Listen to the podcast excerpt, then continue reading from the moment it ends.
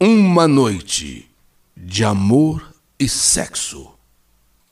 Resultado: um filho. E agora? Meu nome é Mariana e tenho 29 anos. E a minha história é uma história de muito sofrimento, muita dor, mas também de muita fé e superação. Eu sempre fui uma moça de muitas amizades. Na verdade, o meu grupo de amigas se formou ainda quando éramos apenas crianças. Morávamos todas na mesma rua e fomos crescendo juntas, feito irmãs. E mesmo com o passar do tempo, algumas tenham se mudado, outras se casaram, mas nunca perdemos o contato. E depois de algum tempo sem nos encontrarmos, resolvemos fazer uma festa, um reencontro. Queríamos nos reunir para matarmos a saudade pessoalmente, pois nos falávamos sempre, só que por celular, por telefone, por mensagens, é por e-mail, por WhatsApp. E então decidimos fazer uma festa para que pudéssemos nos ver pessoalmente, nos reencontrar outra vez. Puxa, como foi gostoso encontrar minhas amigas. A festa estava uma delícia, maravilhosa. Todas estavam presentes, todas. Além das minhas amigas, outras pessoas também acabaram vindo com essas minhas amigas. E foi nessa festa de reencontro, de matar saudade, que eu acabei conhecendo Júnior. Na verdade, Júnior é primo da Solange, uma das minhas amigas. E quando nós fomos apresentados, uma coisa mágica aconteceu. Para mim, foi como se não houvesse mais ninguém naquela festa, nem mesmo as minhas grandes amigas. Júnior e eu começamos a conversar ele, um rapaz totalmente envolvente, bom de papo. E assim que eu dei conta, que eu, sabe, acordei, Júnior e eu estávamos nos beijando ardentemente no jardim daquela casa.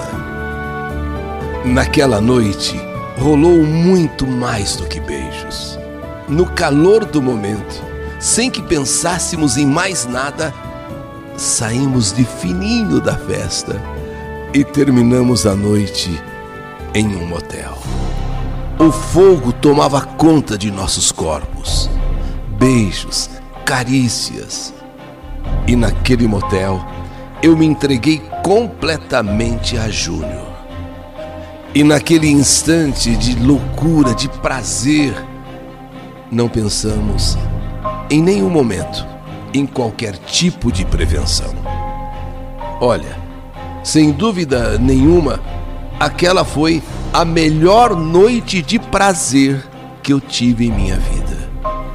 E tudo foi tão intenso, foi tão forte, que aquela noite acabou se estendendo até a tarde do dia seguinte. Sim, depois que nos conhecemos, nos envolvemos, saímos da festa e deixamos o tempo rolar. Só no sábado à tarde é que demos conta que já estamos há quase 24 horas juntos, exaustos de tanto nos amarmos. Deixamos aquele motel entregues. Eu, eu não queria mais ficar longe de Júnior, nem por um minuto. Encontrei o homem da minha vida. Encontrei o homem que me fascinou, que me fez viajar nos sonhos, nas fantasias. Eu fiquei loucamente apaixonada por ele. Então, assim que ele me deixou em casa, eu perguntei se poderia vê-lo novamente. A gente pode se encontrar, a gente pode se ver outra vez e o mais rápido possível. E aí veio a surpresa uma surpresa das mais terríveis. Me ver de novo? Eh, desculpe, mas mas vai ser impossível. Eh, foi tudo muito bom, foi tudo muito lindo, mas eu sou um homem casado. Minha mulher está viajando e foi por isso que eu fui até aquela festa, a convite da minha prima Solange. É, só por isso, porque minha mulher está viajando. O que nós tivemos essa noite, infelizmente, não vai passar dessa noite. Eu não posso te reencontrar. Eu não sabia nessa hora se eu dava um tapa na cara de Júnior ou se dava um tapa na minha própria cara. Eu desci daquele carro completamente desnorteada, arrasada.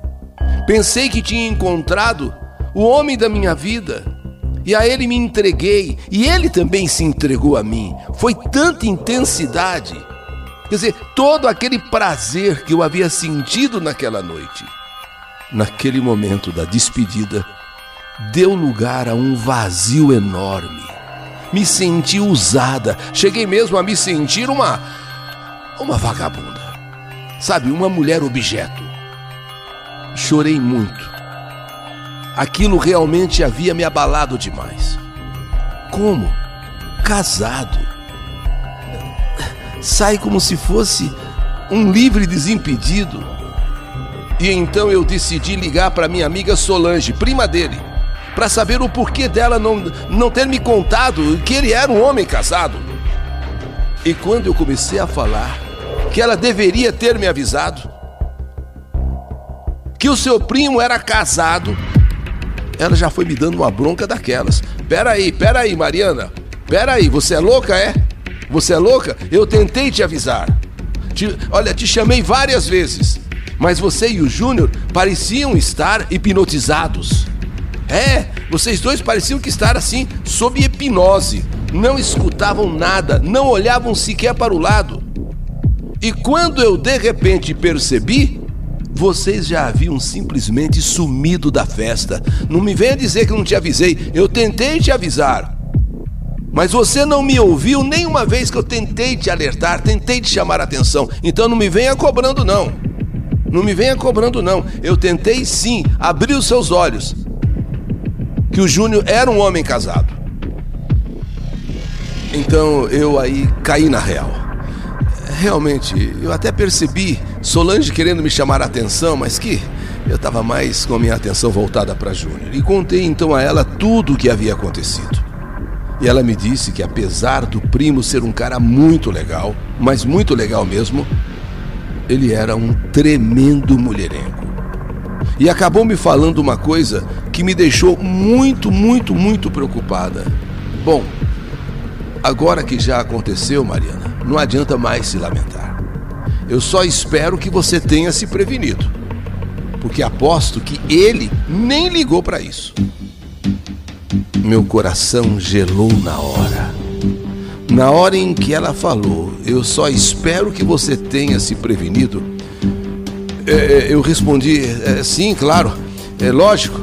É, eu pedi para ele usar preservativo. Eu, eu, eu cobrei dele que usasse preservativo. Só para colocar um fim naquela conversa. Mas quando eu desliguei o telefone, um monte de coisas começou a passar na minha cabeça.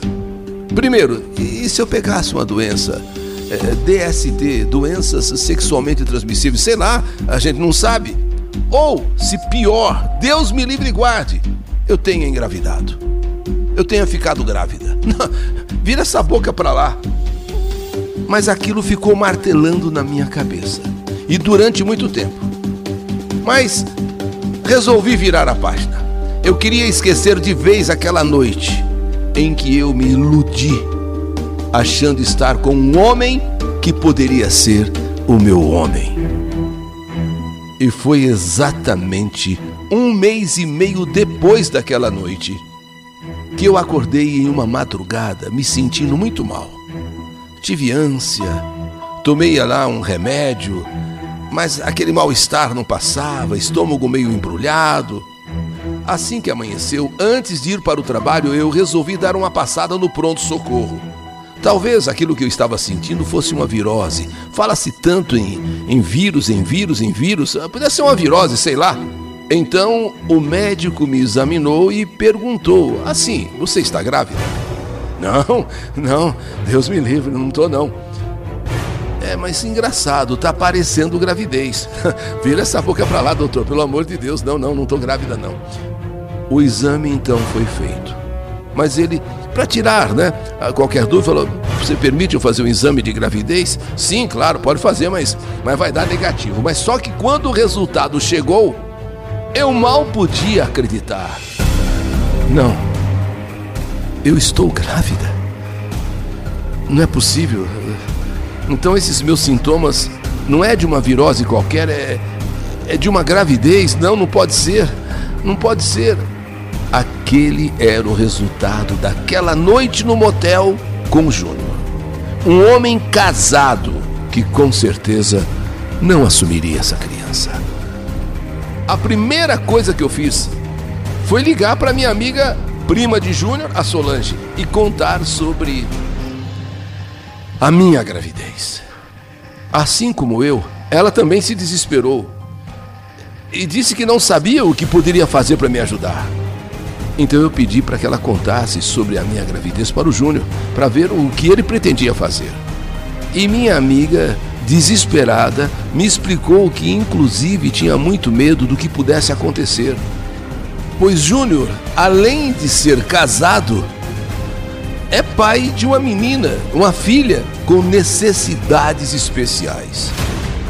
E que era muito apegada a ele e à mãe.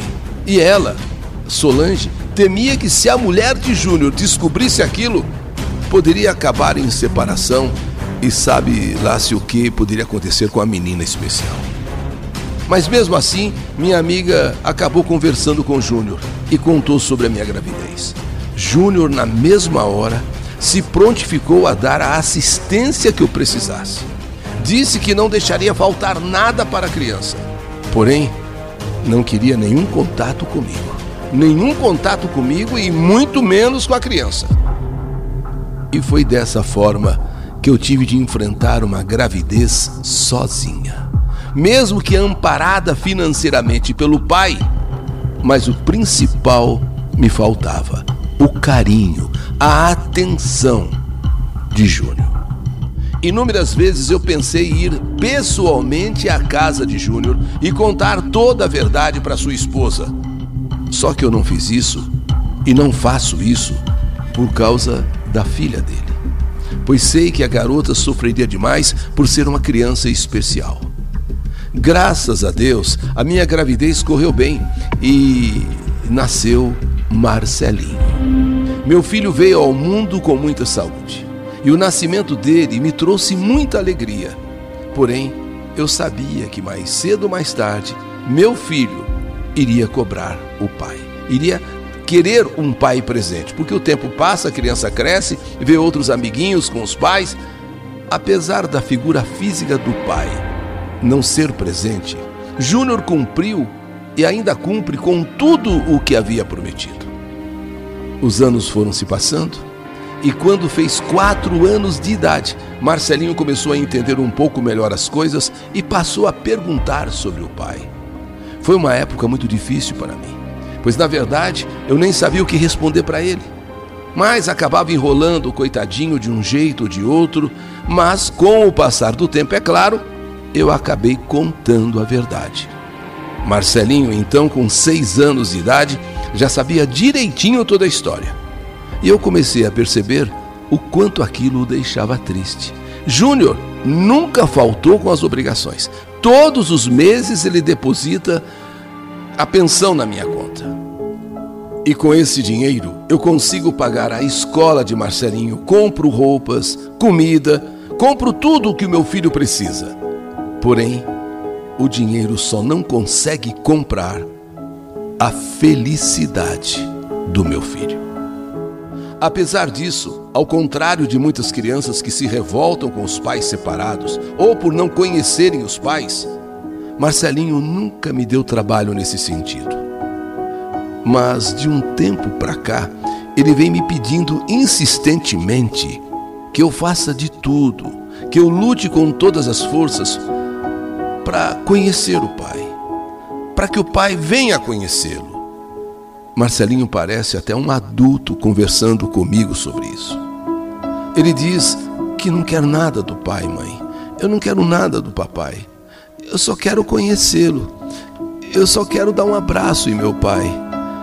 Eu só quero receber um beijo do meu pai. Então, eu me encontro nessa situação. Qual a mãe que nessa hora não se sente tocada? Não se sente emocionalmente é, abalada, porque você quer fazer tudo para o seu filho. O seu filho não quer nada além de conhecer o pai, de poder abraçar o pai, de receber um beijo do pai. E nessa hora eu fico pensando: o que eu devo fazer?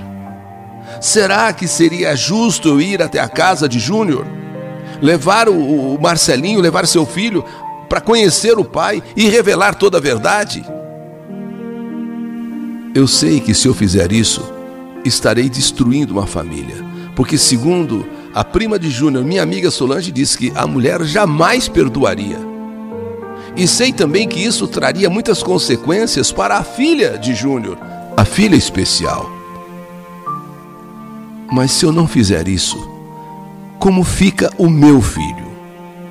Porque Júnior já disse: não quer envolvimento nenhum, nem comigo e nem com o filho, não quer nem conhecê-lo. Seria justo deixar o meu filho assim triste para o resto da vida? Pela vontade, pelo desejo, pelo direito de saber quem é o pai? Isso tudo está me enlouquecendo. Eu não sei mais o que fazer. Só sei que eu preciso de ajuda para resolver isso, acabar de vez com a tristeza do meu filho. Qual a mãe que não ficaria imensamente triste em ver o seu filho querendo apenas algo que é um direito dele? Conhecer o pai, abraçar o pai, receber um beijo do pai. Será que isso é muito difícil? Será que isso é muito custoso para o pai? Qual o medo de Júnior? De se envolver? De criar laços fraternos, eu não sei. Ele cumpre com a obrigação eh, financeira, mas a de pai, a de trazer um abraço, um beijo para o filho, isso eu não sei como conseguir. E ver o meu filho sofrendo me faz sofrer muito mais. Ele só quer abraçar o pai receber um beijo do Pai. E a pergunta que eu faço para mim mesma é: o que eu devo fazer para isso poder acontecer? Essa é a minha história. História que a vida escreveu.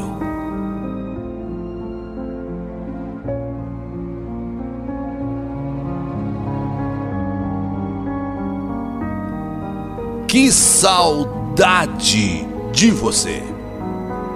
Uma noite de amor e sexo. Resultado: um filho. E agora?